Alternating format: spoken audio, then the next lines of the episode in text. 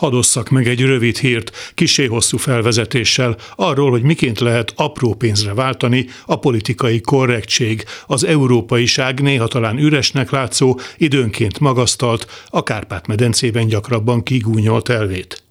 A jelenleg kormányon levő spanyol szocialisták rosszul szerepeltek a májusi önkormányzati választáson. Mit tesz ilyenkor Pedro Sánchez miniszterelnök?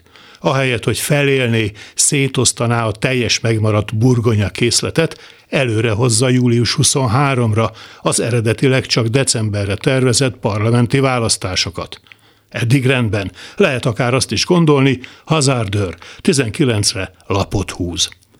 De ami az újabb hír ezzel kapcsolatban az az, hogy Sánchez azt kérte, hadd ne kelljen elmondania a július 13-ra, vagyis a választást másfél héttel megelőző időpontra beütemezett beszédét az Európai Parlament Strasburgi ülésén, abból az alkalomból, hogy országa fél évre átveszi az EU soros elnökségét.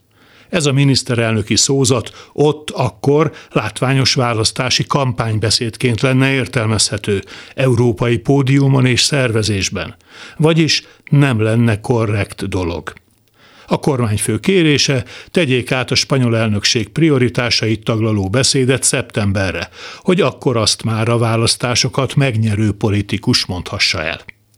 Szóval így is lehet. És ne próbáljuk meg lelki szemeinkkel kifürkészni, mit tenne hasonló helyzetben Orbán Viktor.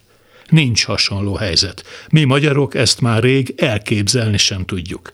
Amit egyre inkább el kell képzelnünk, az immár miniszteri közlés szerint is az európai pénzügyi támogatások nélküli lét azok csak akkor jönnének, ha Orbán valóban érdemben nem puszta látszatintézkedésekkel teljesítené az uniós jogállami elvárásokat.